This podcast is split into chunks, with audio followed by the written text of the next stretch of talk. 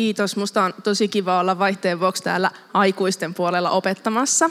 Mä oon yleensä tuolla kellarissa joka sunnuntai ja mun mielestä itse asiassa aikuiselle puhuminen on sillä tavalla tosi paljon helpompaa, että mun ei toivottavasti tarvitse sanoa aina joka lauseen jälkeen, että voisitteko nyt olla hiljaa vielä vähän aikaa ja kuunnella vielä viisi minuuttia. Ainakaan siis toivottavasti. Katsotaan, miten te jaksatte. Mun saarna-aiheena on läheisyys. Ja niin kuin läheisyys Jumalasuhteessa ja ihmissuhteissa. Ja mä aloitan tämän mun saarnan luomiskertomuksesta. Saanko mä sen ekandian sieltä? Nämä tekstit on itse asiassa perheen sunnuntain tekstejä. Ja niinpä tässä lähdetään siitä, kun Jumala luo perheen.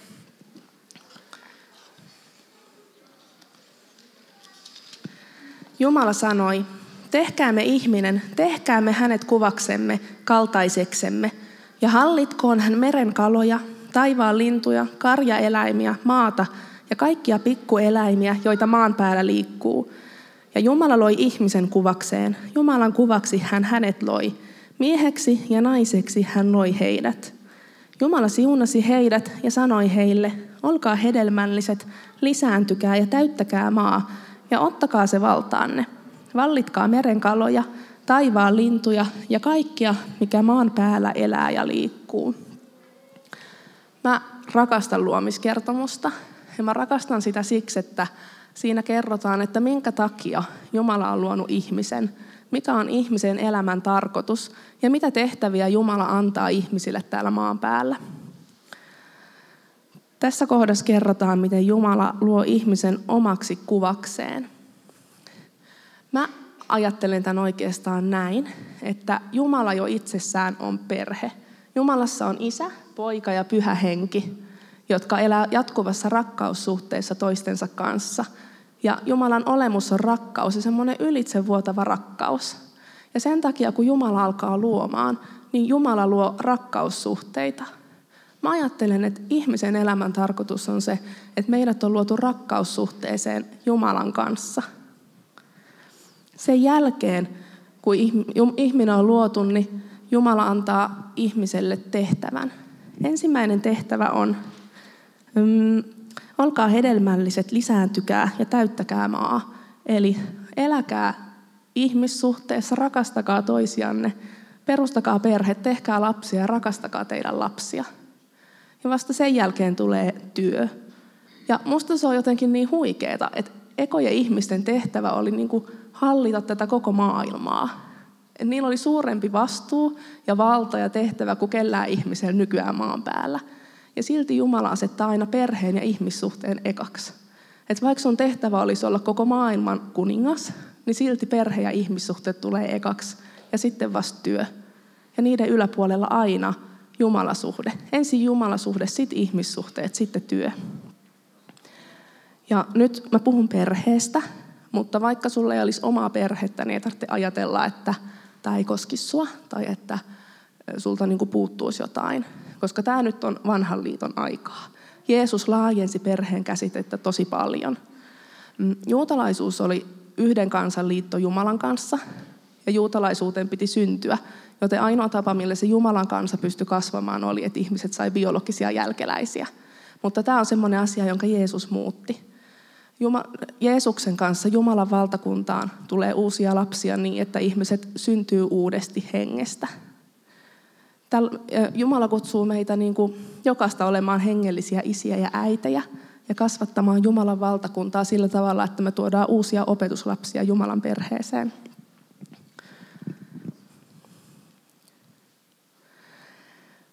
Mm. Joo, sitten mennään eteenpäin. Mulla on aika pitkä pätkä tässä seuraavaksi. Mä otin tämä oikeastaan vaan siksi, että mä en aio lukea sitä kokonaan, mutta mä aion viitata tähän. Ei se näköjään edes mahtunut tuohon kokonaan. Joo. Seuraavaksi luomiskertomuksessa kerrotaan, että minkälainen oli alkuperäinen ihmissuhde ja minkälainen oli alkuperäinen Jumalasuhde.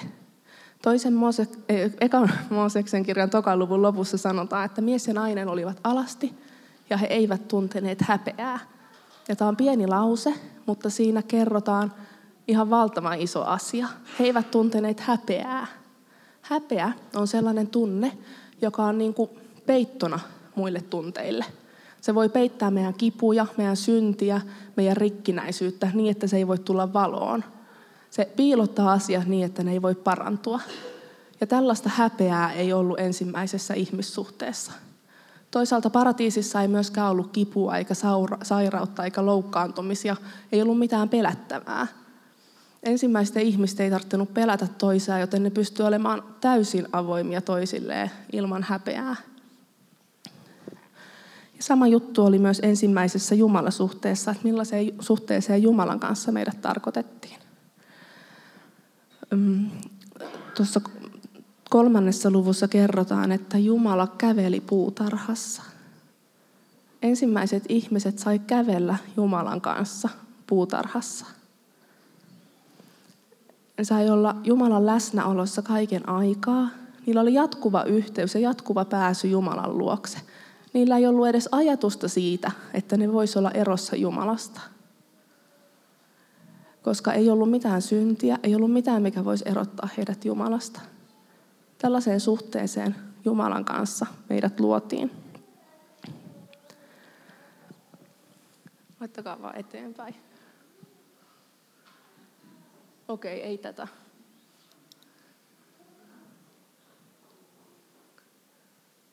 Ehkä tämä. Joo. Mä en tiedä, miten kauan sitä paratiisitilaa kesti, mutta siitä kerrotaan vain kahdessa ekassa luvussa raamattua, että siitä eteenpäin sitä ei enää ole. Mä oon miettinyt monta kertaa, että mitkä oli ne ensimmäiset synnit, että mistä se johtui se syntiilankeemus, mitkä oli ihmiskunnan ensimmäiset synnit. Ja mä oon ajatellut, että se oli ehkä kapinallisuus, koska kapinallisuus oli myös se synti, että mikä tapahtui taivaassa, kun Lucifer ja vei enkelit mukanaan jo ennen tätä maailman luomista. Mutta sitten mä oon miettinyt myös, että se on ehkä niinku epäluottamus. Niinku epäluottamus siihen, että onko se, mitä Jumala mulle antaa, niinku kaikki, mitä mä tarviin, vai olisiko jotain enemmän. Mm. Sitten, mutta samalla kun nainen tekee tämän synnin, että ottaa sen kielletyn hedelmän, alkaa miettimään, että ehkä Jumala ei sanonutkaan näin, että ehkä mun pitääkin ottaa, että ehkä mulle onkin enemmän. Niin mä ajattelen, että mies tekee syntiä ihan samalla hetkellä. Koska se ei ole voinut olla kovin kaukana siitä tilanteesta, kun se on kuitenkin ottamasta hedelmää siitä heti seuraavana. Mm, se, että katsoo hiljaa vierestä eikä sano mitään, niin sekin on synti tuollaisessa tilanteessa. Miehen tehtävä olisi ollut suojella naista, olla, ottaa se oma auktoriteettinsa ja sanoa, että hei, älä tee noin. Mutta se ei sanonut mitään. Se vaan meni mukaan. Tässä rikkoutui se ensimmäinen Jumalasuhde, mutta sitten tämä ei loppunut tähän. Kun Jumala tuli kysyä mieheltä, että mitä on tapahtunut, se vaan oli tälleen. Se oli toi, en se ollut minä. Siinä rikkoutui ensimmäinen ihmissuhde. Mies vieritti vastuun siitä, mitä tapahtui, naisen kontolle. Ja nainen teki oikeastaan itse asiassa ihan saman, että ei voi sanoa, että toinen on nyt toista parempi. Se sanoi, että en se ollut minä, se oli toi käärme. Mm. Seuraavaksi tässä luvussa kerrotaan, että mitä tästä syntiinlankemuksesta sitten seurasi. Pahin oli tietysti se, että jumalasuhde rikkoontui ja ihmissuhde rikkoontui. Koska Jumala on luonut meidät suhdetta varten, niin tämä on myös se, mihin vihollinen aina hyökkää. Vihollinen yrittää erottaa meidät Jumalasta ja toisistamme. Seurausta tästä syntiinlankeemuksesta oli sitten se, että miehellä se oli, näkyykö se nyt tuossa? Ei, mutta ei se haittaa.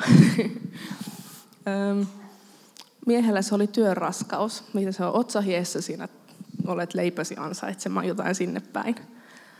Nykyajassa se näkyy ehkä työnarkomaniana tai sellaisena, että pakenee vaikeita ihmissuhteita töihin. Ja pohjilimilta mä ajattelen, että siinä on kysymys siitä, että miehet voi alkaa määrittelemään identiteettinsä ensisijaisesti työn kautta eikä suhteessa Jumalaa, jolloin se koko tärkeysjärjestys menee päälailleen ja silloin kaikki osaset siitä on väärässä kohdassa. Naisella syntiinlankemuksen seuraus taas oli läheisriippuvuus. Se, että alkaa määrittelemään identiteettinsä ihmissuhteiden kautta eikä Jumalasuhteen kautta, jolloin ne ihmissuhteet vääristyy. Lisäksi syntiinlankemuksen seurauksena oli miesten ja naisten välinen valtataistelu. Sinä tunnet halua mieheesi ja mies tulee pitämään sinua vallassaan. Ja tämä miesten ja naisten välinen valtataistelu ja vihollisuus on jatkunut koko historian ajan siitä eteenpäin. Mutta mitä sitten me? Me nyt eletään täällä langennessa maailmassa. Mä ajattelen, että koska meidät on jokainen luotu paratiisia varten, niin me synnytään tänne maailmaan odottaen paratiisia. Ja niin kuin tavallaan valmistautumattomana siihen kärsimykseen, mitä me täällä kohdataan. Mutta todellisuus on se, että me kaikki tunnetaan kipua, pettymystä, sairauksia. Ehkä jo kohdusta asti, jo niin kuin syntymä on tosi rankka kokemus.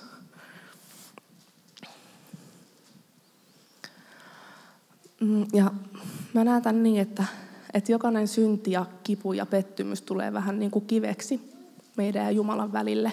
Tai se samalla tavalla kiveksi kahden ihmisen välille. Mm, mulla on tullut tästä semmoinen mielikuva vähän niin kuin semmoisesta muurista. Että on Jumala ja minä. Jos siellä on vain muutama kivi siellä muurissa, niin siitä pääsee vielä kulkemaan. Ehkä välillä kompastuu niihin kiviin, mutta pääsee kuitenkin yli. Mutta mitä enemmän niitä siihen tulee, niin sitä kauempana me ollaan toisistaan. Me voi ehkä vielä tälleen kätellä ja vaihtaa kuulumisia, mutta ei voi enää halata ja tuntea läheisyyttä. Sitten kun se muuri on tälleen tämän verran korkea, ne voi silleen vähän vilkutella, että hei Jumala, sä oot siellä.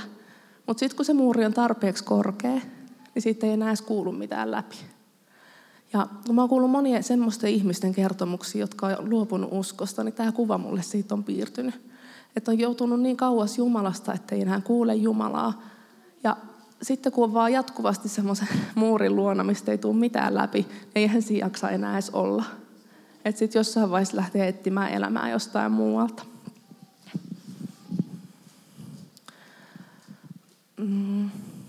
Mutta Jeesus tuli tänne maailmaan sitä varten, että Jeesus tuli rikkomaan tämän muurin ihmisen ja Jumalan väliltä ja ihmisten väliltä. Jeesus tuli tekemään ristinhuoltoisen aukon siihen muuriin siinä, missä me ei itse pystytä tekemään mitään, että me voitaisiin päästä uudestaan siihen Jumalan yhteyteen. Mä luen, nyt voi laittaa sen roomalaiskirjeen. Mä luen, että miten se sanotaan roomalaiskirjeessä. Yhden ainoan ihmisen teko toi maailmaan synnin ja synnin mukana kuoleman. Näin on kuolema saavuttanut kaikki ihmiset, koska kaikki ovat tehneet syntiä. Niin kuin siis yhden ainoan rikkomus tuotti kaikille ihmisille kadotustuomion, niin riittää yhden ainoan vanhurskas teko antamaan kaikille ihmisille vanhurskauden ja elämän. Niin kuin yhden ihmisen tottelemattomuus teki kaikista syntisiä, niin yhden kuuliaisuus tekee kaikista vanhurskaita. Niin kuin synti on hallinnut ja vienyt kuolemaan, niin on armo hallitseva ja johtava ikuiseen elämään, koska Herramme Jeesus Kristus on lahjoittanut meille vanhurskauden. Jeesus tuli niin kuin koko elämällään ja koko kuolemallaan niin kuin tekemään tyhjäksi syntiinlankeemuksen ja sen seuraukset. Kun synty toi maailmaan sairautta, niin Jeesus tuli parantamaan ihmisiä. Kun synty toi maailmaan sen, että ihmissuhteet menee rikki, niin Jeesus tuli tekemään sen, että isien sydämet kääntyy uudestaan lapsien puoleen. Että ihmissuhteet voi parantua ja korjaantua.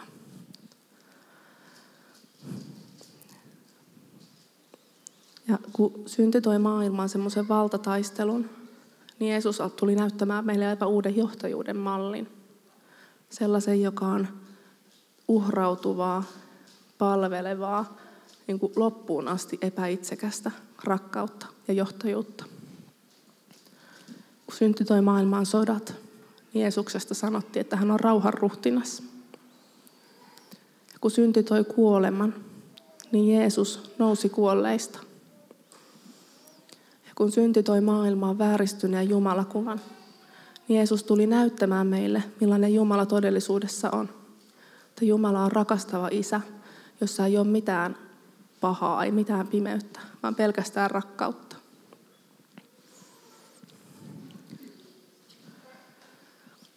Jeesus tuli myös näyttämään meille, että millaiseen Jumalasuhteeseen hän kutsuu meitä. Mm. Matteuksen evankeliumissa on kohta, jota yleensä sanotaan lasten evankeliumiksi, mutta josta mä ajattelen, että se on ihan kaikkien ihmisten evankeliumi. Jeesus sanoi, että antakaa lasten olla. Älkää estäkö heitä tulemasta minun luokseni. Heidän kaltaistensa on taivasten valtakunta. Ja kun miettii, että millainen on pienen lapsen suhde vanhempaansa, niin sellaiseen jumalasuhteeseen isä kutsuu meitä. Pieni lapsi ei tunne mitään häpeää. Jos semmoisen pienen taaperon takapuolta kutittaa, niin se tulee pyllistämään äidille ja pyytämään, että voisit se vähän rapsuttaa täältä. Koska se tietää, että äiti ja isä antaa kaiken, mitä se tarvitsee. Vanhemmat antaa lapsille lämmön, ne antaa ravinnon, ne antaa, auttaa nukkumaan. Ihan pientä vauvaa auttaa jopa siirtymään paikasta toiseen. Ja silti se vauva on täysin rakastettu, vaikka se ei osaa itse tehdä yhtään mitään. Ja tärkeintä siinä on se yhteys, koska vauvalle ei ole mitään pelkoa. Se voi, olla, se voi ottaa rakkauden vastaan. Ja tähän myös meitä kutsutaan.